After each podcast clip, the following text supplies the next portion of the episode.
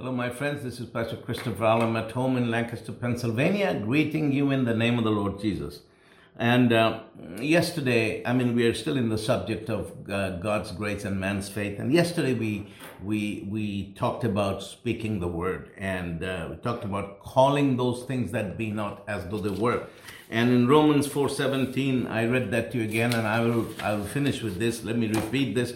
It says, as it is written, I have made thee a father of many nations before him whom he believed, even God who quickens the dead and calleth those things that be not as though they were. So it says that God, God calls those things that are not as if they already were. And the word call here is the Greek word kaleo, which means to call out, to call out loudly. So God, he calls out loudly those things which don't exist as if they already were. And that is really the basis for us when we speak the word of God, when we speak life over something that is dead, or when we Uh, we speak healing over somebody who is hopelessly sick, and there is no there's no chance there. And and and the Bible says we should do that uh, because the Lord says, "Let the weak say I'm strong; let the poor say I'm rich." So uh, you know this is an important, very important aspect of faith: speaking the word, speaking the word into impossible situations that are impossible in the natural, but with God, nothing is impossible. And things that are impossible become possible if we believe, and then we speak out the word. We speak the word, we speak the word, we speak the word. So that is why we should develop speaking the word of God as a part of our spiritual regimen, both to build ourselves up and to speak the word over our families and and and over our situations, you know. And in fact, I, you know, I, um, I remember, um, I think it was in South Africa, the, a lady came to me years ago and said that her her son was a total reprobate, and he was, you know, he grew up in church, but he rebelled, and he had been in and out of prison, and, you know, she was complaining about him. I said, lady, I want you to begin to speak about him, not what he's in the natural, but speak about him, what you want him to become, and speak those things as if he already was that. So I said, begin to say, I said, what do you want your son to be? Well, I want him to be a man of God. I want him to be a righteous man. I said, begin to speak those things out over his life and say, I thank you, Father, for my son, because he's a righteous man. He's a man of God. I thank you that your hand is over him. And she began to do that. And uh, and he changed. And I have seen that myself, speaking the word over different circumstances, over people's lives, and how our words, Uh, when we take the word of God in our mouth, can change the course of people's lives. So this is a very important principle, speaking the word of God. And Second Corinthians four thirteen, it says, we having the same spirit of faith, according as it is written, I believed and therefore have I spoken. We also believe and therefore speak. So the spirit of faith is to believe and to speak. That's what the spirit of faith is. People wonder, what is the spirit of faith? The spirit of faith, it says, I believed and therefore have I spoken. Second Corinthians four thirteen. We also believe and therefore speak. So we believe and we speak. We believe and we speak. Faith believes and faith speaks. And that is the spirit of faith. Anyway, so let's now go to the second part. We were reading from Mark eleven. And the first was uh, when Jesus said, if you speak to yonder, yon, you know, yonder mountain, be ye moved and be thou cast into the sea, and shall not doubt, but shall believe that those things that you say shall come to pass, you shall have whatsoever you say. Then in verse twenty-four, this is what he said. So the first way in which uh, we express our faith is through speaking the word. And please, I say this to you again, I say for the last time, that it is important that we make this a habit of speaking the word in our everyday life. Uh, prayer is great, but there are times we have to speak the word. So make it a habit to speak the word if you want to walk in faith. And then the second way we express our faith is through prayer. And um, Mark eleven, verse twenty-three, twenty-four, therefore I say unto you, what things soever you desire, when you pray, believe that you receive them, and you shall have them. Now this is interesting, because this is what Uh, in the Bible is called the prayer of faith. Uh, you know, there's many kinds of prayer. There's a prayer of consecration. A prayer of consecration is the prayer that Jesus prayed in the garden. He said, Father, not mine, but your will be done. Now, that kind of prayer You don't pray when you're praying for a sick person. You don't say, Father, uh, you know, not mine, but your will be done. When you do that, you're actually saying that I have no idea what you want, so you do your thing anyway. So it becomes pointless to pray. Why should we pray when we don't even know what God wants to do? So before we pray the prayer of faith, we should know the will of God from His Word, and we pray according to that. So that's a prayer of consecration. And and there are times we should pray that prayer. I prayed it many times. Father, not mine, but your will be done. I consecrate my life to you. I give my life to you to serve you. I lay all my ambitions at your cross. And Lord, I want you to have your will in my life. And that's the prayer of consecration. There's different kinds of prayer. But the prayer of faith is what we see in Mark eleven, twenty-three, twenty-four. Because Jesus is talking about faith. He says, therefore I say unto you, what things soever you desire. That means first you make up your mind what you want. Of course, you check that with the Word first, because you can only ask God for that which He has promised in His Word. He says, when you pray, believe that you receive them, then you shall have them. This is interesting, because it's obvious that when you pray, uh, usual the usual sequence is when you pray, and then you watch what happens, and if it happens, then you believe that it has happened. But God says, no. When you pray, believe that you receive it, then you shall have it. In other words, the believing comes before the having it. So you pray, you already have the Word of God for it, and you pray according to the Word. And after you prayed, you say, Father, I thank you that you have heard me, because I prayed according to your Word. I believe that I receive it. I thank you, Father. Then the Bible says, then you shall have it. In other words, you believe that you have it before you actually see it. So I like to tell people jokingly, I said, if you got it in here, you'll get it. If you got it in here, you have it. If you got it, you'll get it. But if you don't got it, you won't get it. That's bad English, but you, you get the point. That means if you have it in here, you'll have it. So when you pray, believe that God has heard, and that you, not just that He has heard, but you actually have it. And the Bible says, then you shall have it. So that's the prayer of faith. But there's a little caveat here in verse twenty-five. And when you stand praying, forgive if you have aught against any, that your Father also which is in heaven may forgive you your trespasses. Now this is interesting, because unforgiveness can cancel out your faith. Uh, we can have great faith, but if we don't walk in forgiveness, if we walk in bitterness, uh, that can cancel out our faith. In fact, Peter, uh, he said in his epistle, another thing, he said, if a man doesn't treat his wife right, Uh, then his prayers will not be answered. So these are the two things I immediately think of that can cancel out our prayers, cancel out our faith. One is if we walk in unforgiveness and in bitterness, and secondly, if we don't treat our spouses uh, with honor, if we don't, if we don't treat our wives in an ordinary way. So abusive men, men who abuse their wives, who bully their wives, forget about answered prayer. Doesn't matter what, how much you think you are a man of faith, you will not have any answers to prayer. So that's the way it is. But let's look at James five, verse fourteen and fifteen. And this is says, is any sick among you? Let him call for the elders of the church, and let them pray over him, anointing him with oil in the name of the Lord. This is interesting. It says, anybody is sick? You can call the elders of the church and let them pray over you, anointing you with oil in the name of the Lord. And the prayer of faith shall save the sick, and the Lord shall raise him up, and if he have committed any sins, they shall be forgiven him. This is interesting.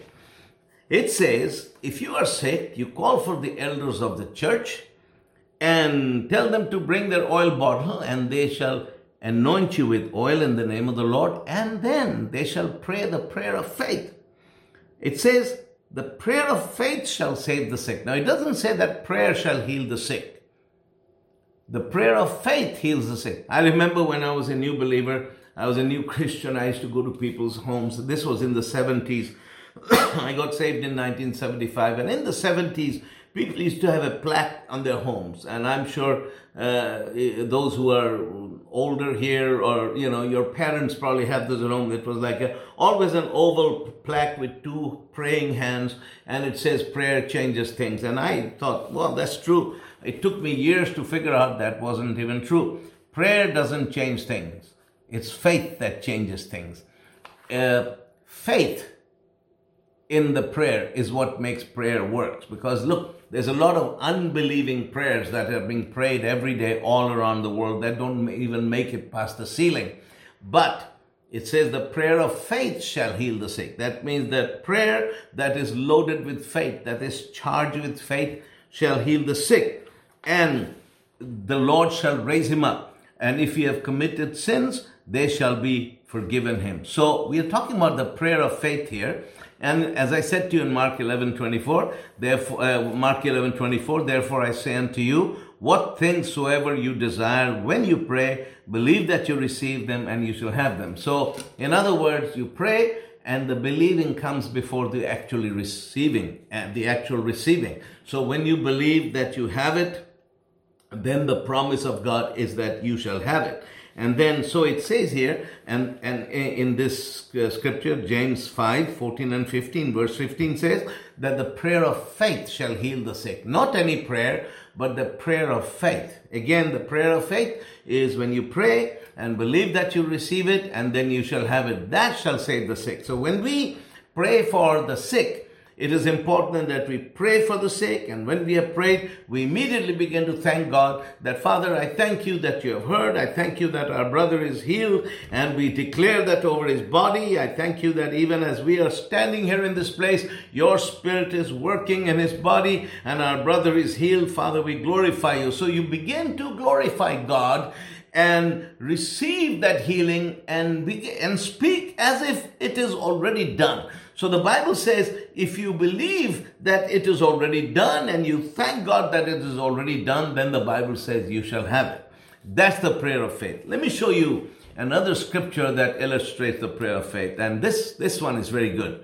Well, they're all good, but this one is special. First John five, fourteen and fifteen. It says here, and this is the confidence that we have in him, that if we ask anything according to his will, he hears us. And if we know that he hears us, whatsoever we ask, we know that we have the petitions that we desired of him. This is interesting. Faith is confidence. This is the confidence or the assurance that we have in Jesus, that if we ask anything according to his will, he hears us. Okay? So let us pause here.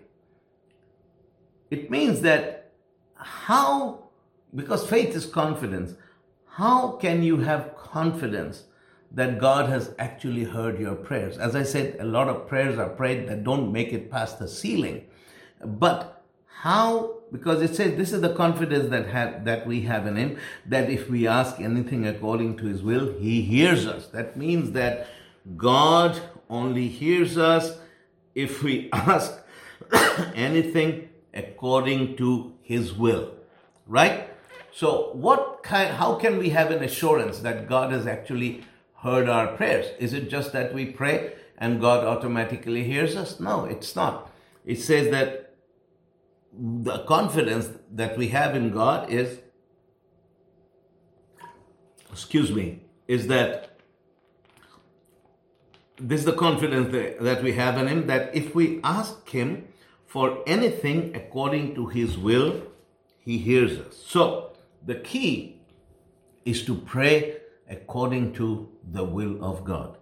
And how do we know the will of God? Well, uh, let me say this. You do not know the will of God by looking at an unanswered prayer. Because some people, you know, they pray, then they wait for something to happen, and when nothing happens, they say that wasn't the will of God. Now that is not how you find out the will of God. But it's very obvious here that you have to know the will of God before you pray.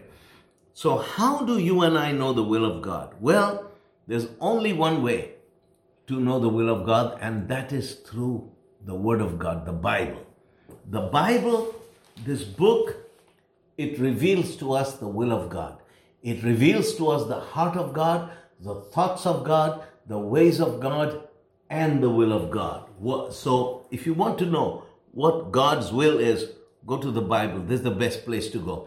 Because you see, you can't go by your experience, because look, all of us have different experiences. And often our experiences uh, you can have one experience and I can have experience the opposite, and comes another guy, he has another experience, and and, and we can't say that, well, uh, you know, this is the way it is and this is what happened to me. Well, then you'll say, no, but that's the opposite happened to me. And so we, we can't go by those experiences and formulate our understanding of the will of God by our experiences. The only way we can find out the will of God is by going straight to the Bible and seeing what is the will of God. So you go to the Bible and you say, okay, is healing of the body the will of God? Right? Is healing of the mind the will of God? If that's what you're praying for, you're praying for somebody who's disturbed in his mind, who's depressed. Is healing for his mind the will of God? You got to see what the scripture says. Does the scripture promise healing for the mind? And uh, does the scripture promise healing for the body? Does the scripture promise, uh, say somebody has, uh, has uh, problems with his children? Are there promises in the scripture for that? Somebody's having financial problems. Are there promises in the scripture for that? Somebody has problems with his marriage. Are there promises in the scripture for that? So, you you know, the thing is that if you go to the scripture, you'll find, if you look, there are promises for all kinds of things. So, before I pray, I would find scriptures that promise, uh, I should say, that cover my need. I would find scriptures that promise that thing that I need. So if I say, for example, need healing in my body, I, I, I won't come straight to God and say, oh God, heal me if it, if it be your will. That's not faith. What I would do, I would go to the Word of God. I say, okay, I, I, I'm sick, Lord, do you have any promises of healing for me? Then I'll find the scripture and I'll say, okay, here it says that He bore my diseases, carried my pains, and with His stripes I'm healed. So Jesus actually became my substitute, so He bore this for me. And then it says here that the prayer of faith, that I should call the elders of the church, and they would call me and anoint me with oil, and the prayer of faith shall heal me when they anoint me with oil, and the Lord shall raise me up. So I have those scriptures. So when then what we do is that uh, it says that uh, there's a confidence we have in Him, that if we ask anything according to His will, He hears us. So once we have determined and ascertained the will of God, and we know this is what God promises, then we pray. After that, we pray on the foundation of our knowledge of the will of God.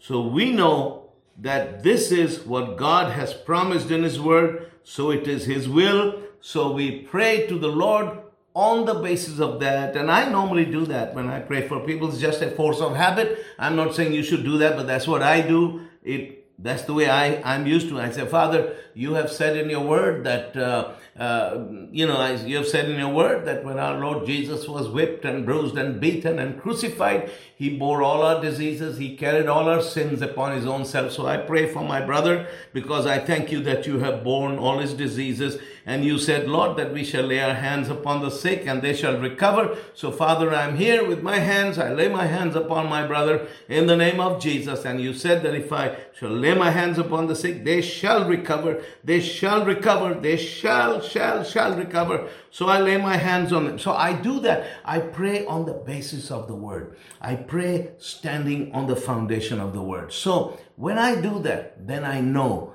that my prayer has made it past the ceiling and God has heard me. So the only way we can be sure that God actually hears our prayers is when we pray according to His word. That means we go to His word and find out promises that cover our need. And with that in our hand, we come to God and say, Father, this is your word, and I'm standing on your promise. And I thank you that this need that our brother has or I have is paid for. It is covered. And so I pray according to, so then I know He has heard us. So that is verse fourteen. Verse fifteen, then it says here, and if we know that He hears us. So once I have this assurance that my prayers have made it to His throne, He has heard me because I prayed, in his name. I have prayed according to his will. Verse fifteen, and if we know that he hears us, whatsoever we ask, we know that we have the petitions that we desired of him. Again, we know that we have. We already have it. We don't wait until we actually have it, but we know that we have it. Why? Because we asked according to his will. So it says, verse fifteen, and if we know, if I know this much, that he has actually heard me because I prayed according to his word, then I know that I actually have what I have desired on, of him, then I can rest assured. I say, Father, I thank you that it is done because I prayed according to your will and you have heard me, and I thank you that it is done, and I thank you and praise you. Now, how can we believe that God has already done something before we actually hold the answer to prayer in our hand? How, how can we, uh, how, how dare we do that? Well, I tell you what. It is based on relationship. Let me give an example. You know, over the years, I've had people walk up to me after meetings. Often it's wealthy business people. Guy comes, oh, Brother Christopher, I've been so blessed by your ministry, and uh, here's my card, write to me. And by the way, give me your card address, and I'll send you a big check to your ministry. My heart was really stirred, and I'm going to send it. And, you know, I and there was a time I was so stupid, I actually believed everything people said to me, but they never came through. Never, never, never came through. And uh, so I have learned that uh, I will only believe when they keep their word, when they put their money where the mouth is. But then I have a very dear friend. We go back over thirty years. And I remember this brother said to me years ago, he said, Brother Christopher, I love you, love your ministry. I feel our hearts are knit together. No, I'm not a prophet. This is what he said. He said, I, I don't always hear from God. I'm a businessman. I love Jesus, but I don't always hear from God. But he said, if you're ever in a situation and you need immediate funding, you need a few thousand dollars, just ask me. If I have it, I'll give it to you. If I don't have it, I'll tell you. And so I said, thank you. Now, over the years, of course, I never take, he's a wealthy man, I never take advantage of him, never, never, I, God forbid, I never take advantage of him because he's a dear, dear friend. But there have been times I've come in a situation, I'm going to Africa and I immediately need eight thousand dollars, seven thousand dollars. So I'll pick up my phone and I'll say, hey brother, can you help me out? I need so many thousand dollars, I'm going to feed some pastors, can you send me, can, can you uh, help me out? And he says, I'll take care of it. Those are his words. I'll take care of it. Those five words. I'll take care of it. And I know that whenever he says those words, I'll take care of it. For me, those words are money in the bank. It is already done. Because over the thirty plus years I've known him, he has never promised me something and not kept his word. Always. Every single time I've asked him for something, some help, for Africa or some other part of the world, and whenever he has said, I'll take care of it. So I'll tell my wife that, hey, we have the money, or I'll tell my secretary, we have the money, and they say, well, where do we have it? I say, well, I talked to our brother, and he said, I'll take care of it. Then she laughs, she says, okay, then it's done, because that's what he said. So for me, his word is money in the bank. Why? Because of our relationship. It has been tested and proven, and he has shown that his word carries weight, and he is faithful to his word, and he always keeps his word. Now, but I don't give that benefit of doubt to everybody. So every, you know, I have other people who say, oh, brother, I want to help you. And I always want to say, I'm a bit wary now. I say, okay, let's see. Let's see what he does. Let's see if the check comes in. And secondly, if the check actually clears the bank, then I'll believe him. So, you know, that's the way I do it. So here we are talking about God, who is our Father, who is always true, and his word is always true. And the Bible says in, in Numbers twenty-three nineteen that God is not a man that he should lie. And you know what? I've been a Christian for forty-five years, preaching the gospel for forty-four. And God, I can say this honestly, he has never let me down. Never. I spent almost a year of my life in prison for preaching the gospel.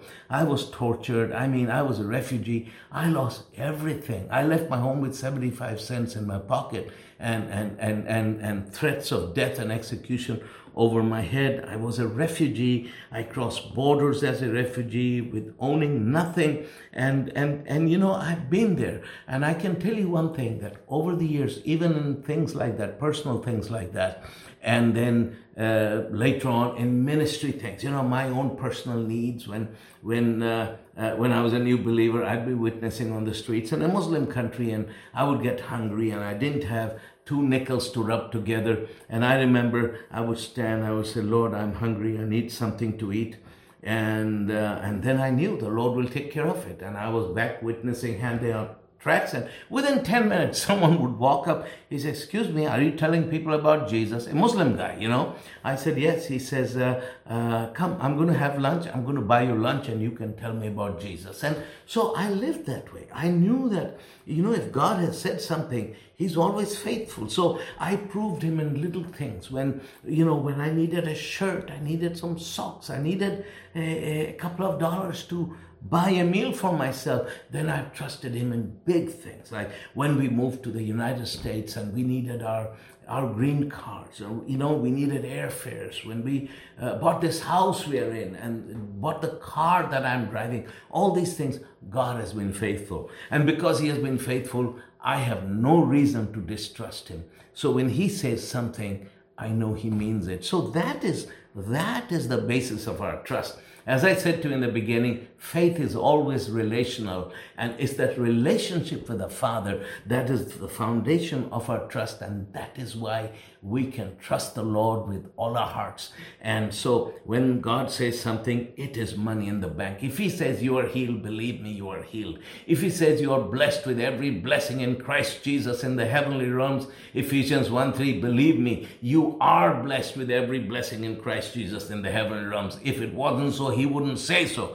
If God says, let the weak say, I am strong, believe me, you are strong. If the Bible says that there's no condemnation in you because you are in Christ, you are in Christ and there is no condemnation on you. If the Bible says that the greater one lives in you, greater is He who is in you than he that is in the world, then it is true that the greater one does live in you. And if the Bible says that my God shall supply all your needs according to His riches in glory by Christ Jesus, believe me, He will supply. He shall, shall, shall supply all your needs. You needn't fear, fear anything. And that's the, and that's when you can pray the prayer of faith, because you trust your Father and you know Him, and you are not trying hard to believe the word, but these are the words of the one who loves you. He, these are the words of the one who you trust. You know, my God in whom I trust. In uh, you know, in um, uh, you know, it says uh, Psalm ninety-one, my Lord in whom I trust. So